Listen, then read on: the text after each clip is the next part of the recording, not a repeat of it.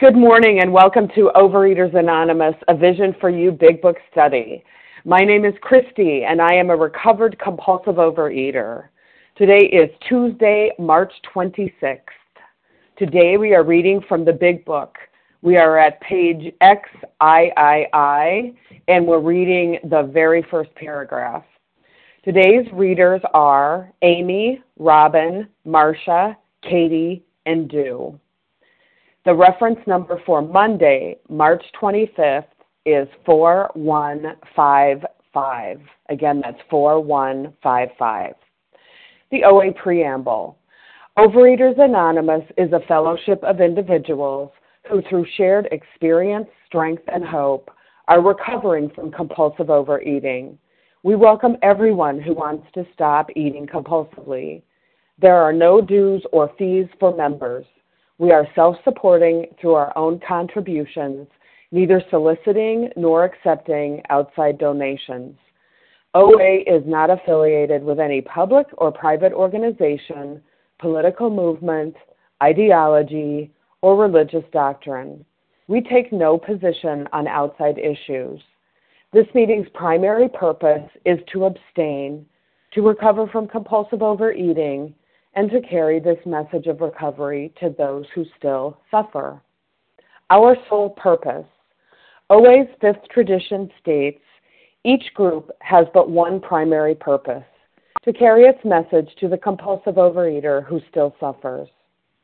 At a Vision for You Big Book study, our message is that people who suffer from compulsive overeating can recover through abstinence and the practice of the 12 steps and 12 traditions of Overeaters Anonymous. I will now ask Dew to read the 12 steps, please.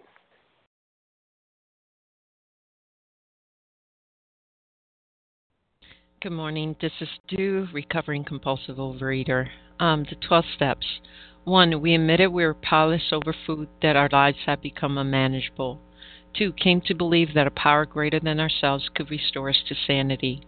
Three, made a decision to turn our will and our lives over to the care of God as we understood Him. Four, made a searching and fearless moral inventory of ourselves. Five, admitted to God, to ourselves, and to another human being the exact nature of our wrongs. Six, we're entirely ready to have God remove all these defects of character. 7. Humbly asked Him to remove our shortcomings. 8. Made a list of all persons we had harmed and became willing to make amends to them all. 9. Made direct amends to such people wherever possible, except when to do so would injure them or others. 10. Continued to take personal inventory and when we were wrong, promptly admitted it. 11. Sought through prayer and meditation to improve our conscious contact with God as we understood Him, praying only for the knowledge of His will for us and for the power to carry that out. 12. Having had a spiritual awakening as a result of these steps, we try to carry this message to compulsive overeaters and to practice these principles in all our affairs. That I pass. Thank you, Dew. I will now ask Ann S. to read the traditions, please. Uh, hi, good morning. My name is Anne, compulsive overeater. The 12 traditions. One, our common welfare should come first. Personal recovery depends upon OA unity. Two, for our group purpose, there is but one ultimate authority, a loving God, as he may express himself in our group conscience. Our leaders are but trusted servants, they do not govern. Three, the only requirement for OA membership is a desire to stop eating compulsively. Four, each group should be autonomous except in matters affecting other groups or OA as a whole. Five, each group has but one primary purpose to carry its message to the compulsive overeater who still suffers. Six, an OA group ought never endorse, finance, or lend the OA name to any related facility or outside enterprise, lest problems of money, property, and prestige divert us from our primary purpose. Seven, every OA, OA group ought to be fully self supporting, declining outside contributions. Eight, Overeaters Anonymous should remain forever non professional, but our service centers may employ special workers. Nine, OA as such ought never be organized, but we may create service boards or committees directly responsible to those they serve. Ten, Overeaters Anonymous has no opinion on outside issues, hence the OA name ought never be drawn into public controversy. Eleven, Our public relations policy is based on attraction rather than promotion. We may we need always maintain personal anonymity at the level of press, radio, films, television, and other public media of communications. And 12. Anonymity is the spiritual foundation of all these traditions, ever reminding us to place principles before personalities. Uh, thank you, and I pass. Thank you, Anne. How our meeting works.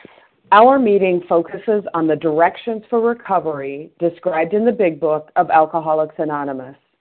We read a paragraph or two from the literature, then stop and share on what was read.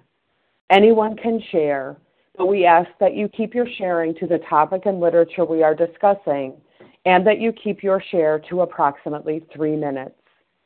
Singleness of purpose reminds us to identify as compulsive overeaters only. Our abstinence requirement for moderators is one year, and for readers is six months. There is no abstinence requirement for sharing on topic. This meeting does request that your sharing be directly linked to what was read. We are sharing what the directions in the Big Book mean to us. To share, press star 1 to unmute. Once you are done sharing, let us know by saying pass. Then press star 1 to mute your phone. In order to have a quiet meeting, everyone's phone except the speaker's should be muted. Today we resume our study of the Big Book. We're on page XIII and we're in the very first paragraph. I will ask Amy to begin reading, please. Good morning. My name is Amy. I'm a compulsive overeater from Maryland. Good morning, everyone. Foreword to the first edition. This is the foreword as it appeared in the first printing of the first edition in 1939. We of Alcoholics Anonymous are more than 100 men and women who have recovered from a seemingly hopeless state of mind and body. To show other alcoholics precisely how we have recovered is the main purpose of this book. For them, we hope these pages will prove so convincing that no further authentication will be necessary We'll help everyone to better understand. Many the very sick person, and we are our way of living has its advantages for all. Wow, what an awesome awesome paragraph loaded with lots of great stuff. But let's remember, this is the foreword to the first edition. This 1939, and yet we hear the words recovered and no further authentication. So convincing. These are a hundred men and women who had recovered from from alcoholism and they were so sure that their specific method of recovery would work they said they recovered heck recovered is on the title page that we read about yesterday they are sure that they have found a way so convincing that if they wanted to write a book about it and they wanted to share the message. And this is what they've done as we read and continue to read through the first 164 pages. They have laid out a method of recovery. It says here we are very sick people. And what I when I hear that, I remember when I first walked into my OA meeting how important it was to hear that this was not an issue of willpower. This was a seemingly hopeless state of mind and body. And what they're referring to here is the allergy of the body and the obsession of the mind. This wasn't just about will person. I wasn't a bad person or uh, someone that didn't have any willpower or something like this. I was a sick person and I needed a prescription for recovery. And that's what this foreword is saying. We we have that. We have a way to be, get yourself out of this hopeless state of mind and body. That we no longer have to have the the stuff in our system which causes the allergy, but even even better is to be relieved of this merciless obsession that warps our minds so that we get back into the food against all consequences. We find ourselves back in the food again and again and again. You know, why is that? We're going to go forward into the doctor's opinion, and it's going to tell us things like this. Men and women drink or eat essentially because they like the effect produced by alcohol. The sensation is so elusive that while they admit it is injurious, they cannot, after time, differentiate the true from the false. To them, their alcoholic or compulsive overeating lifestyle seems the only normal one. They are restless, irritable, and discontent until they can again experience the sense of ease and comfort, which comes at once by taking a few drinks or a few bites. Bites and drinks that they see others taking with impunity. After they have succumbed to the desire again, as so many do, and the phenomenon of craving develops, pass through the well known stages of a spree, emerging remorseful, with a firm resolution not to drink again. This is repeated over and over and over again, and unless this person can experience an entire psychic change, there is very little hope of recovery. So these are the things we're going to learn about. We're going to learn about why I am who I am, all about compulsive reading from a doctor. We're going to, you know, segue into Bill's story. We're going to learn more about alcoholism, and we're going to learn about how it works. What is this precisely how we, we recovered part. It is so hopeful here. There is so much that is offered here, and they are so positive that if we follow this prescription, we will be recovered. And I can tell you that it has happened for me, and there are many on this line that it has happened for them.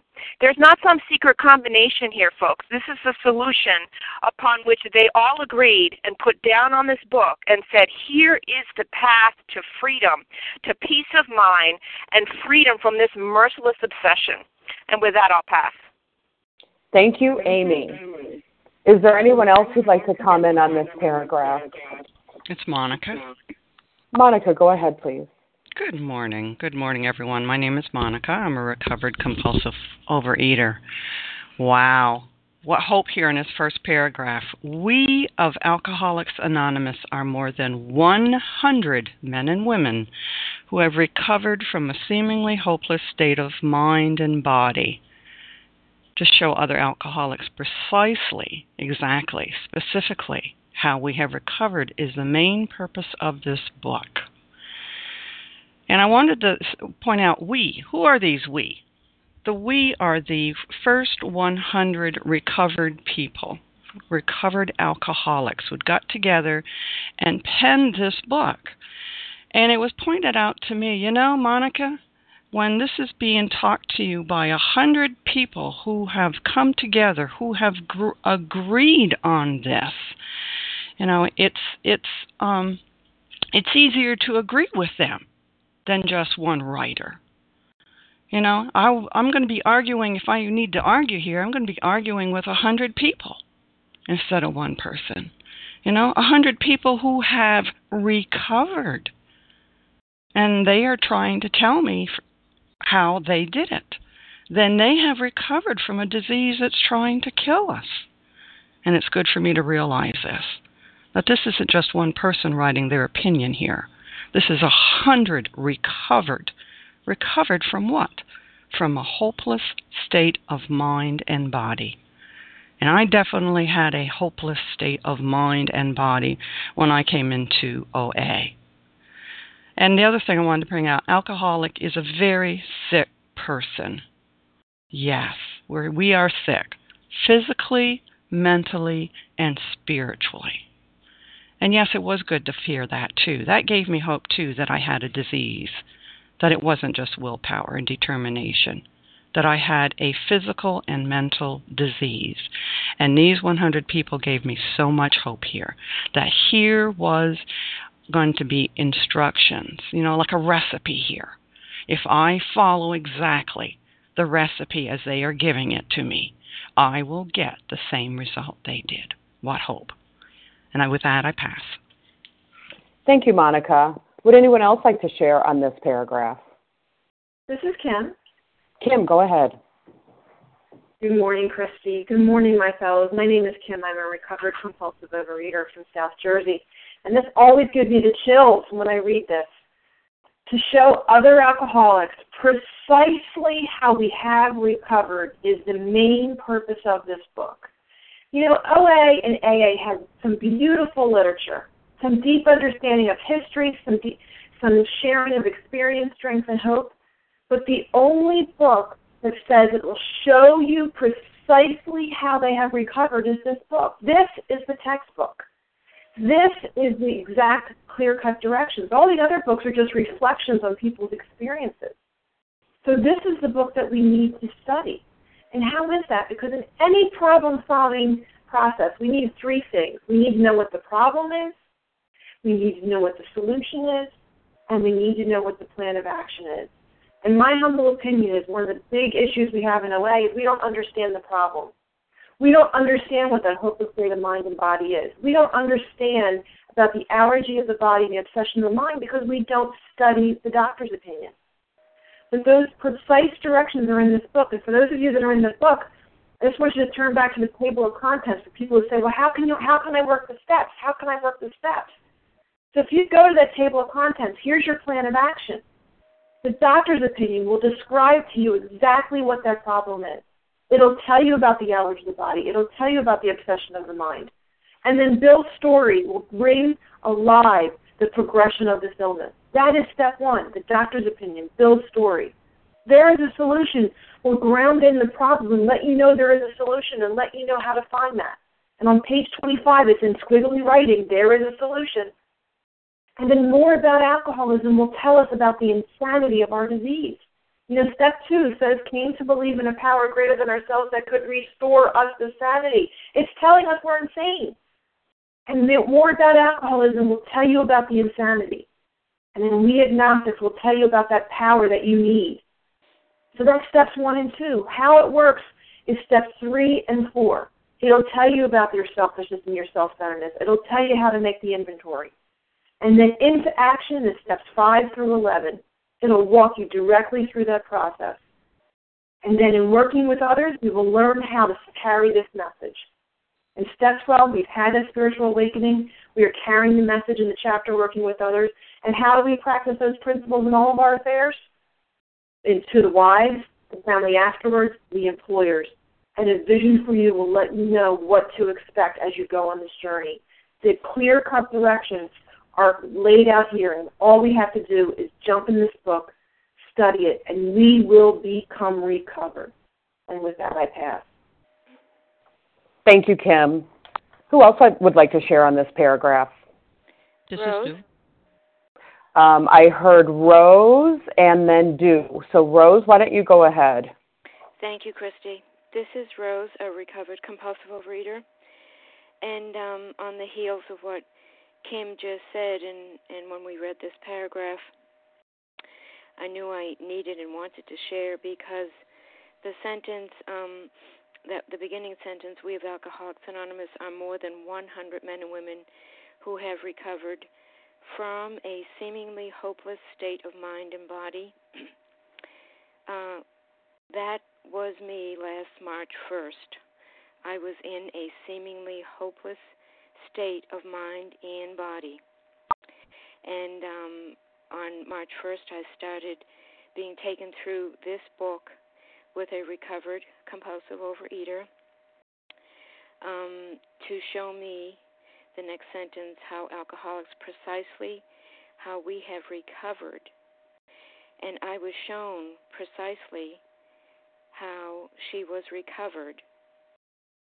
And the pages of this book, for me, um, have proved so convincing that I can state here today very gratefully, gratefully, gratefully on my on the Vision for You meeting that I need no further authentication for uh, convincing me about one my disease and two the method of recovery. I know in my heart and soul um, what my uh, where my recovery comes from, and um, uh, the rest of the chap the rest of the paragraph also has become alive for me that I have I do comprehend that I am a very sick person with an illness, with an allergy to my body, and with an obsession in my mind. Um, and with with so much gratitude, I that's all I wanted to share because it's not a past tense. It's something very present and alive for me, and um, extremely grateful to A Vision for You, which, as I've said, is is my home group. It was my first phone meeting last September, and it remains to be my daily nourishment of people um, ahead of me sharing their experiences out of this book. Um, with that, I'll pass. Thank you. Thank you, Rose. Do go ahead. Good morning. This is Stu, compulsive overeater, recovering compulsive overeater. Um, I'm gonna I'm gonna go back to We Alcoholics Anonymous are more than 100 men and women who have recovered from a seemingly hopeless state of mind and body, and then it says to show other alcoholics precisely how we have recovered is the main purpose of this book. And twice we see the word there, recover. What does that mean? What does recovered mean? Well, the definition to recover is to regain, get back, obtain again what was what what one has lost, to bring back to normal condition, the act, process, instance, or duration of recovering, find again, improve in health. And you know, we we need to understand that recovered does not mean that we're cured. And to give an analogy of what that um, what that looks like, uh, consider someone because uh, it says that we're very sick people, alcoholics, and consider the the the person that has cancer, and you know, and the cancer spreading through their body, and they go into treatment, and the doctor helps them through chemotherapy and other medications to retract that and and keep the cancer from spreading and and keeps it from uh, it goes into remission, and so they're relieved. They're relieved from the cancer. They're they're they're they're they're temporarily expelled and and and the cancer has been removed in a sense. It doesn't mean that that person doesn't have cancer. It means that it has gone into remission. It means that it has been temporarily removed and that person has been relieved and they can live a normal and happy and fruitful life and they could live a very long time you know um, however that does not mean that they're cured because if they don't keep up with the treatments the disease will come back and will overtake them and that's precisely what the alcoholic is you know is someone that is restored has has the disease expelled has the disease removed or driven out but it does not mean that they're cured. Once an alcoholic or compulsive overeater, they're always a compulsive overeater alcoholic. And and but this book shows us precisely or exactly how we can have that disease and go into reprieve and be relieved from it and be relieved from the obsession. And I consider the big book like like a cookbook and and the pages here and the instructions are like a recipe and if i follow a recipe exactly precisely i'm going to get the same result for that for that recipe. However if i take it upon myself to um, add two or three cups instead of two cups or you know add more ingredients to to the recipe than i actually need then the results are going to be very very different. So these people are saying we are sure that our way of living has its advantages for all if we follow them exactly, precisely, and actually the way they have, have outlined them.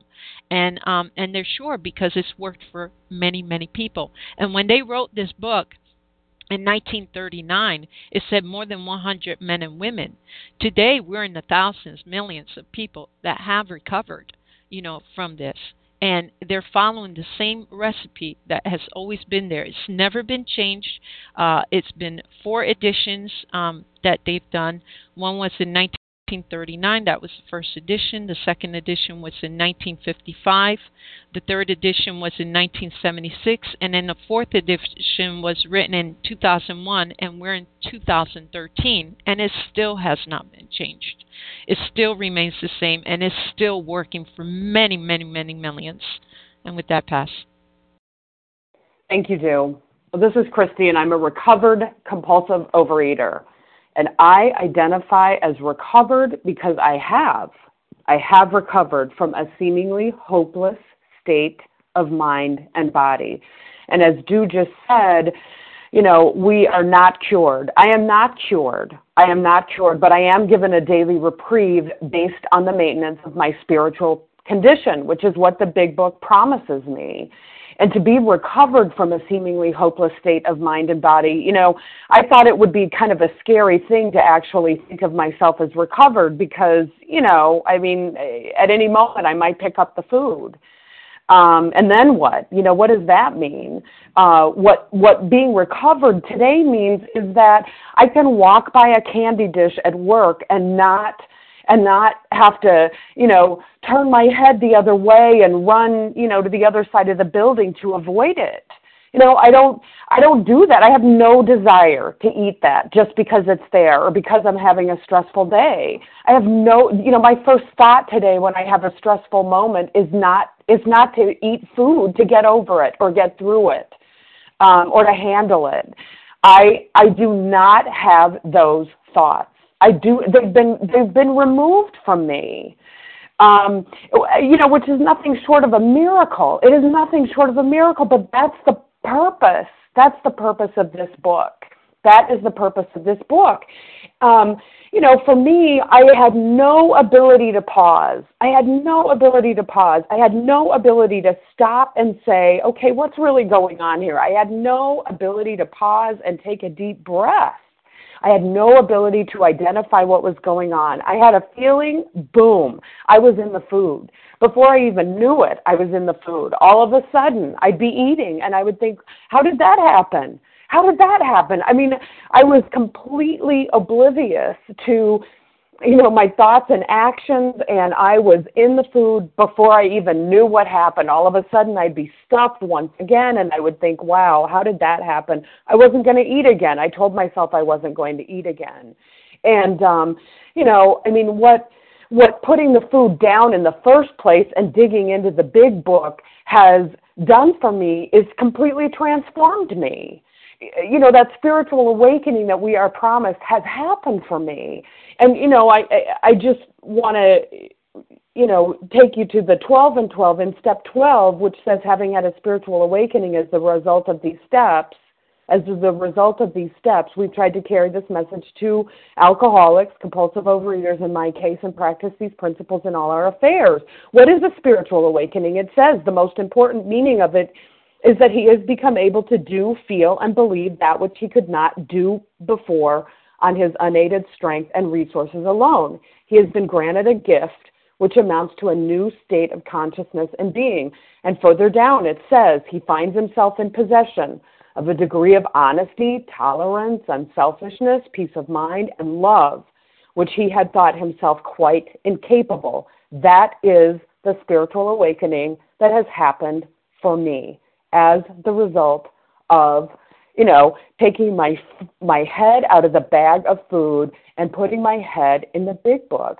And you know as as kim said earlier you know starting at the very beginning of the big book i didn't start in the middle of the big book and try to figure out what they were talking about. I needed to have an understanding of what my problem was and to be taken through the you know the entire 164 pages of the big book and then I could certainly read the stories in the back of the book, which I have done countless times, you know, in since September 9th of 2001, which is the date of abstinence um, that I have, and I have not picked up the food not once, without exception, in those 11 and a half years I have been abstinent through all life has to offer. I've not found it necessary to eat food.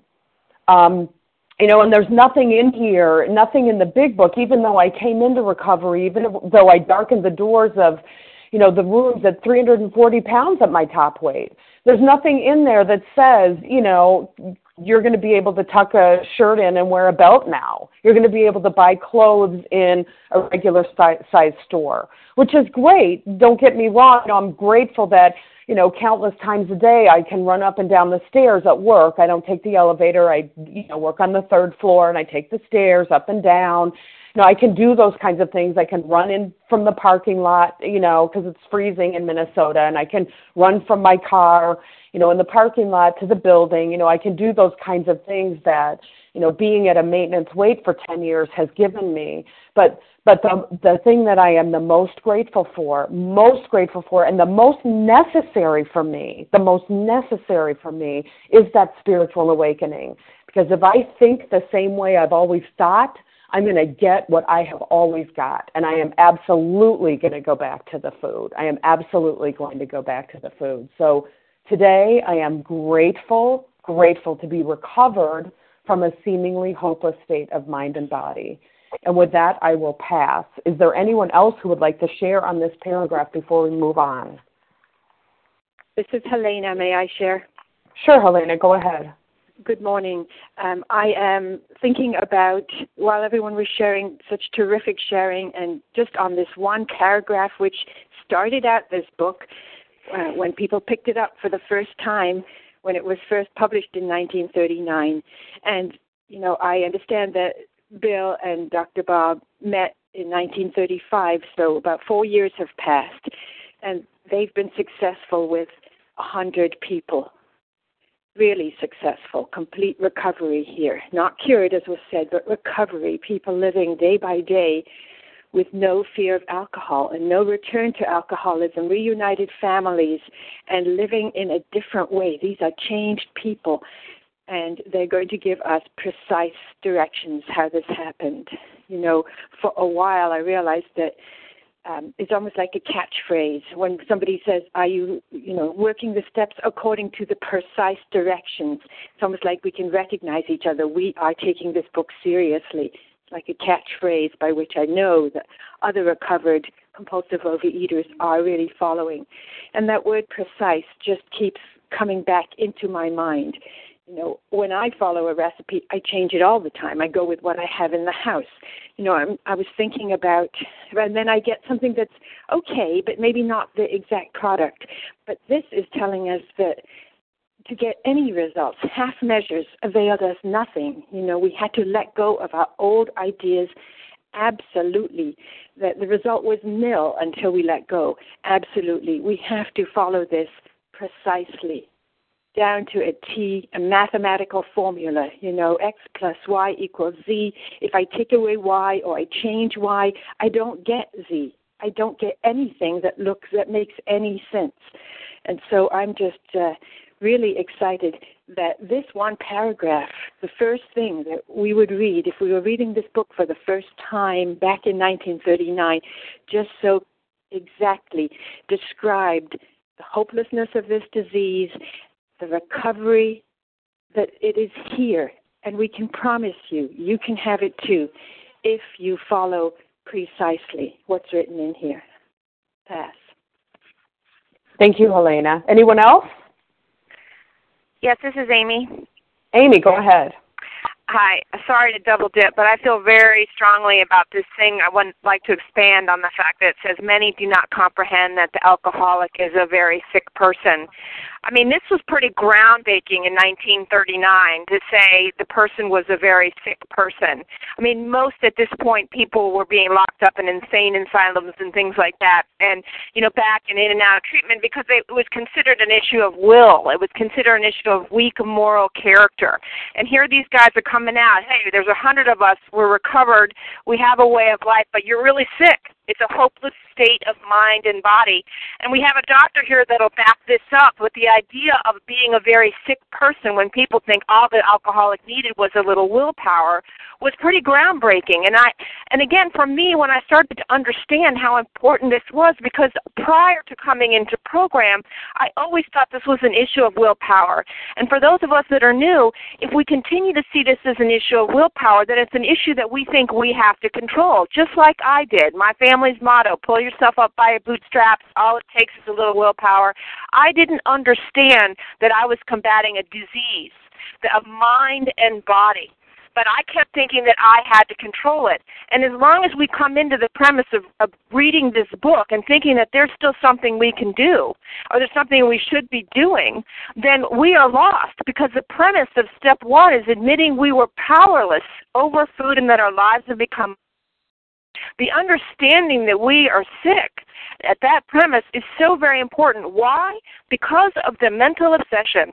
You know, we have some slogans that go around in the room. They're kind of tongue in cheek. They're kind of funny, but they're not. And they go like this when I get up in my mind, I'm in enemy territory. You know, I'm not in a good neighborhood.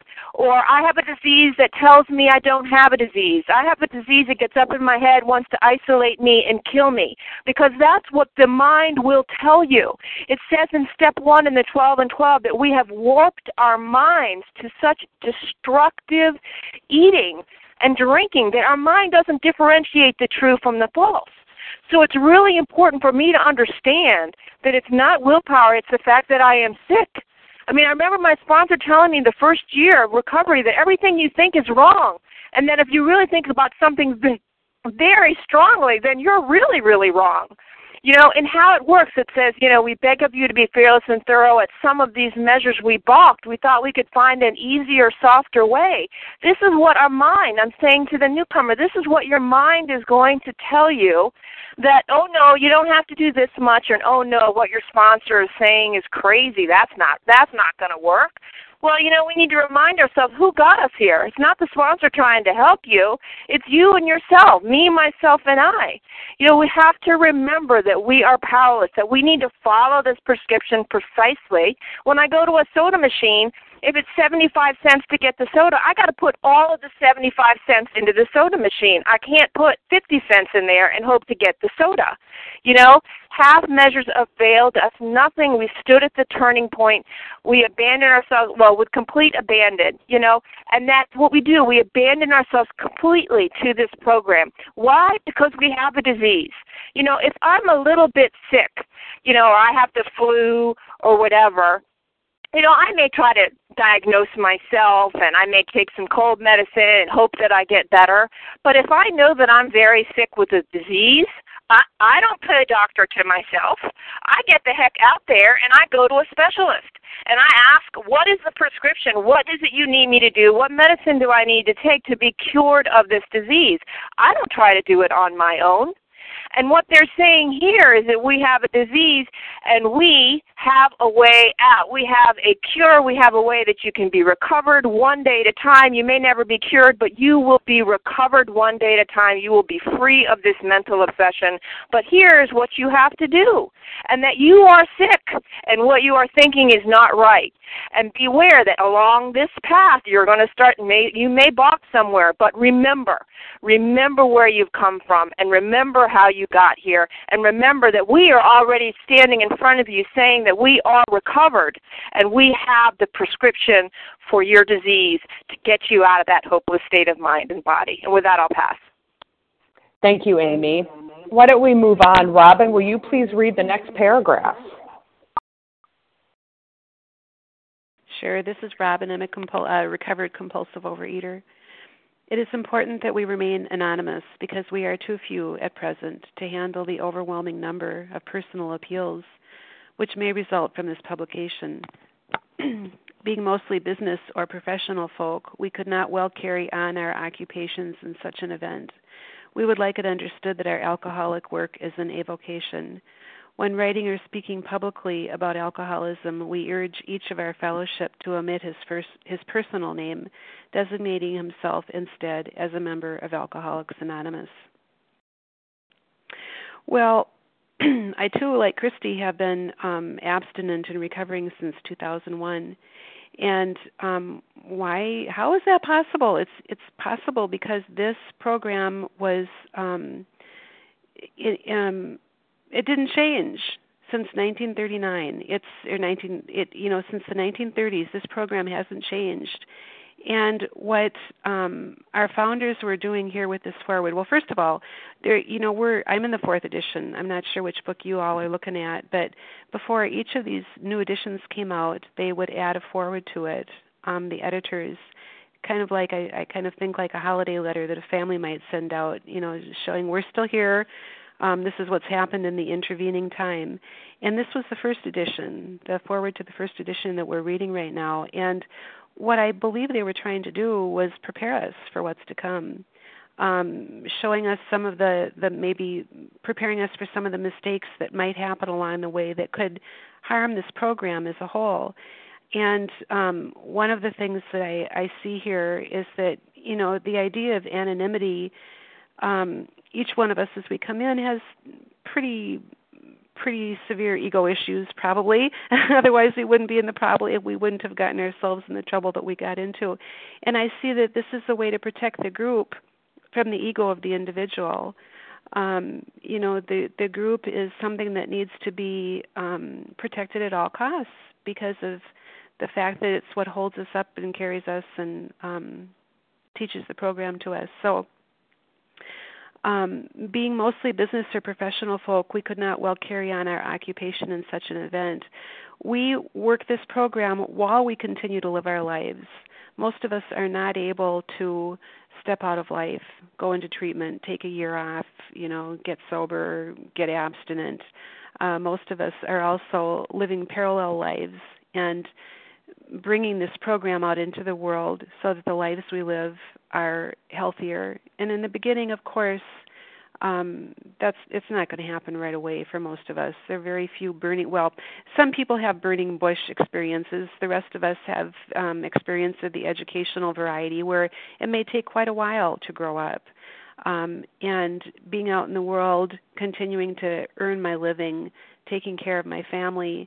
Uh, the idea is that you know I'm I'm out there in the world living this program and living in a healthy fashion.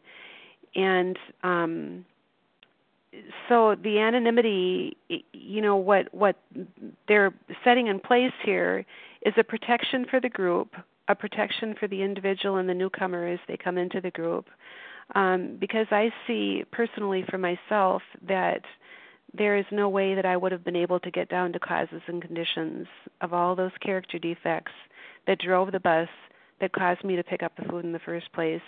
There's no way I would have been able to get down to those causes and conditions without the anonymity that we have in our group so that I was able have been able to talk about my issues and know that people aren't going to carry that out into the world um put it on you know the front page of the newspaper you know they're just going to keep it to themselves because they know that I need the anonymity and that they also need the anonymity um so uh, designating himself as a member of Alcoholics rather than um, we urge each of our fellowship to admit his omit his personal name name designating himself instead as a member of alcoholics. And this is in the pu- the public forum.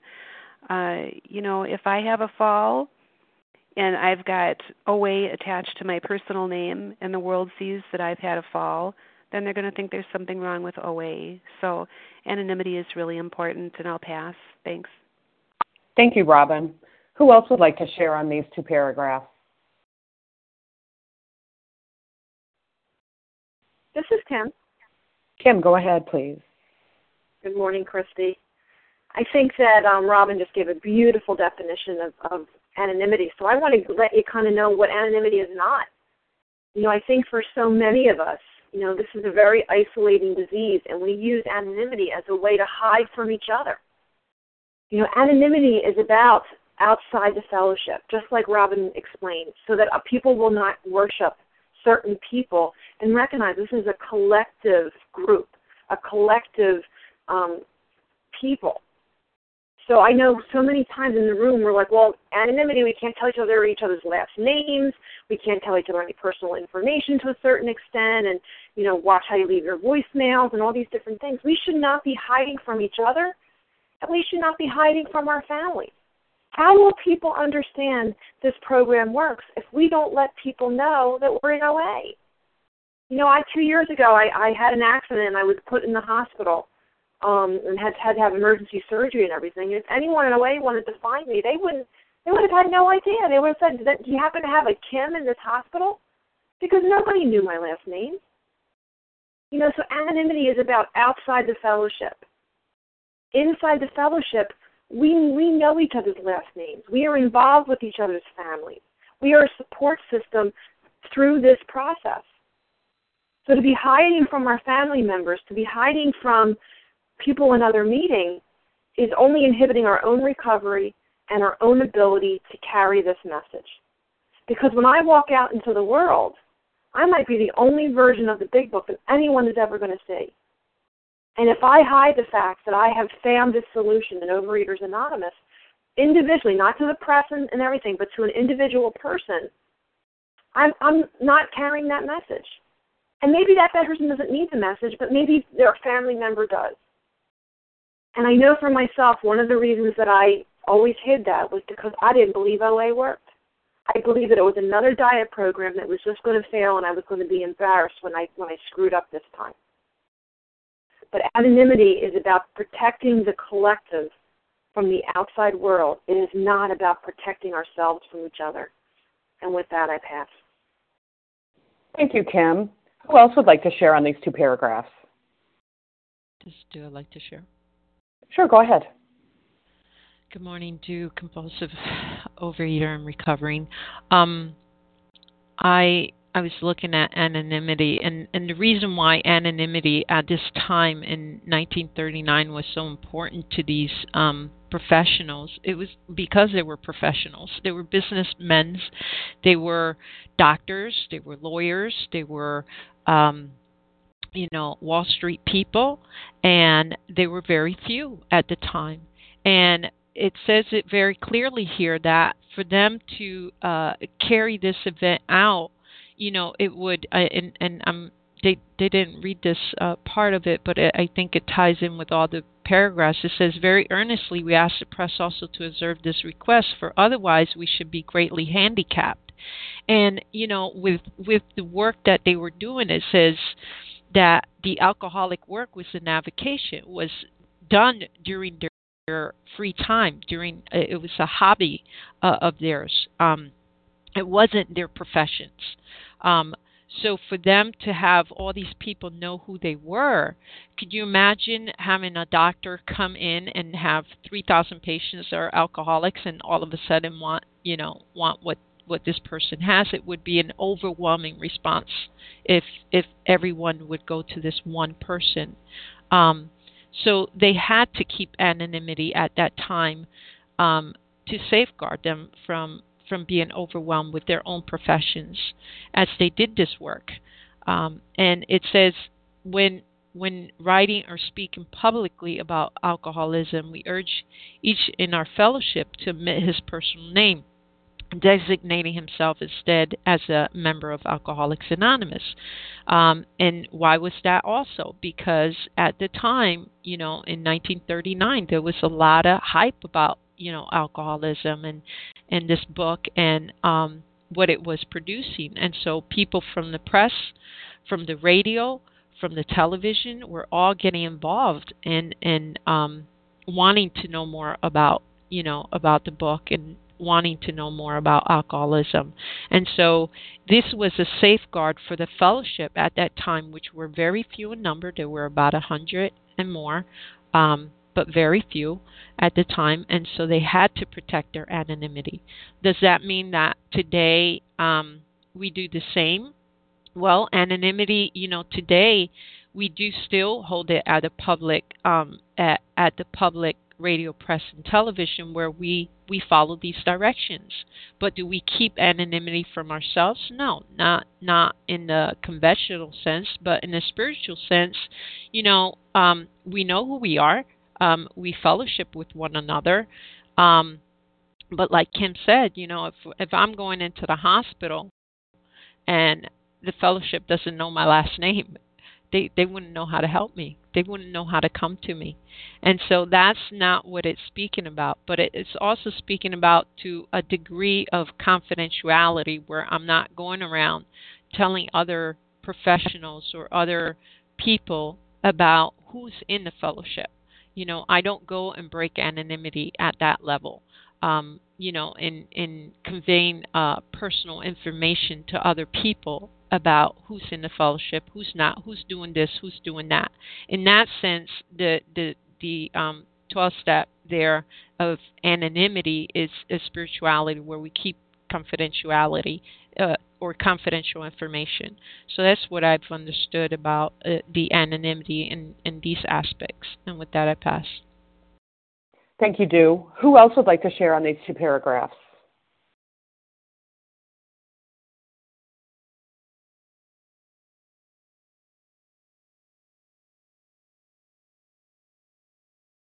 Why don't we move on? Marcia, would you please read, why don't you read the um, last paragraph on XIII and then the next paragraph that goes to the next page?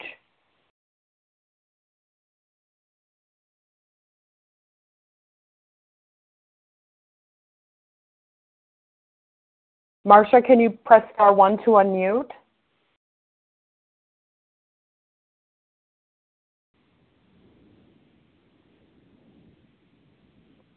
About Katie, are you available to read? Yes, this is Katie, a compulsive overeater. So I start with very earnestly? Yes, thank you. And then that next paragraph. Okay. I'm just going to go ahead and maybe do can do, or whoever it was can do the next one, okay? Uh, Marcia, I mean, Marcia. I'm so sorry. Oh, Marcia, are you there? I'm here. I'm sorry. My Oh, that's o- that's okay. Um, that's okay. We'll catch you in a minute, Katie. Go ahead, Marcia. All right. Thank you. I'm sorry. I'm Marcia. I'm a grateful, recovered compulsive overeater. Very earnestly, we ask the press also to observe this request, for otherwise we shall be greatly handicapped. We are not an organization in the conventional sense of the word. There are no fees or dues whatsoever. The only requirement for membership is an honest desire to stop drinking. We are not allied with any particular faith, sect, or denomination, nor do we oppose anyone. We simply wish to be helpful to those who are afflicted. I think what I realized when I read these paragraphs, uh, as I look at the time at the first printing, there were really there were no formal traditions. Those were not codified until much later, and to, to think that they that they are operating without a set of traditions. I mean, I, I think that's something that I, I tend to take for granted is that we've got this whole program here that is set and and and working for people. Thousands and thousands and thousands of people have recovered as a result and it's just so so it, it, these are the precursors of the of the uh, traditions. I mean, this first little paragraph. This is uh, we very earnest. Very earnestly we ask the press also to observe this request, for otherwise we shall be greatly handicapped. And I don't think they mean just handicapped in the sense of there's going to be a lot of people calling and a lot of people wanting to, to, to inundate them with requests for help. But this has a tendency, uh, I mean, press and radio has a tendency to produce egos inadvertently. So I think that there was a, the handicap was also a, a protection against uh, um, the, the introduction of egos into into it. So I I, I love that that they were so sensitive to to the idea that that that popularity or, or prestige could be a result of, of attention from the media but um, we're not an organization in the conventional sense of the word. Yes, there is no real leader of this. I mean, there there are no there are no fees. It's not a Shriners Club. It's not a you know a, a diet and calories club. Um, and the only re- the only requirement for membership is a desire to stop stop drinking. There's there's nothing keeping anybody from becoming a member of AA or OA. Um, if you have the desire and you go to a meeting, then you're a member. Um, and, and to, to open this up to everybody, we're, we're not we're not going to limit who we're going to be available to. We're here for the person who is sick. We're here for the person who wants to recover from compulsive overeating, over and under eating.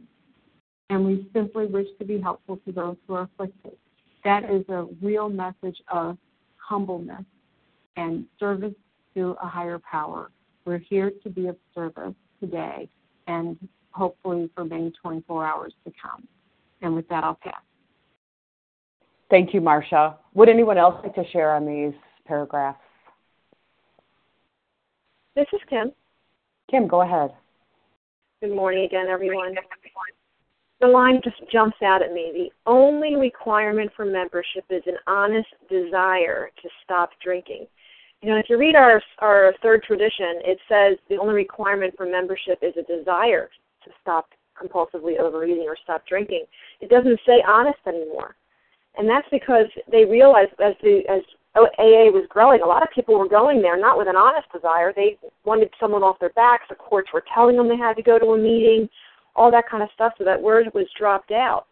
But what I had to recognize when I came in, I didn't have an honest desire to stop eating. I had an honest desire to stop be fat anymore. I didn't want the consequences of my behavior. What I wanted you to show me was how do I eat moderately? Tell me how to enjoy three pieces of my binge food. Tell me how to sit down at a table and have half of something and be able to walk away and not be tortured that half of it is sitting there on the plate. So what they're saying here, we have to have an honest desire to stop. We have to understand that we have this allergy of the body that once we ingest certain substances, our body is going to demand, absolutely demand that we eat more.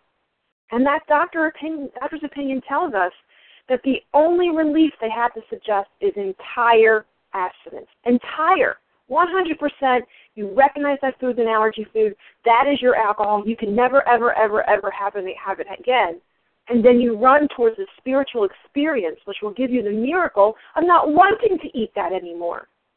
I'm just going to read from more about alcoholism. So we need that desire to stop. It says here on page 34 for those who are unable to drink moderately, the question is how do we stop altogether?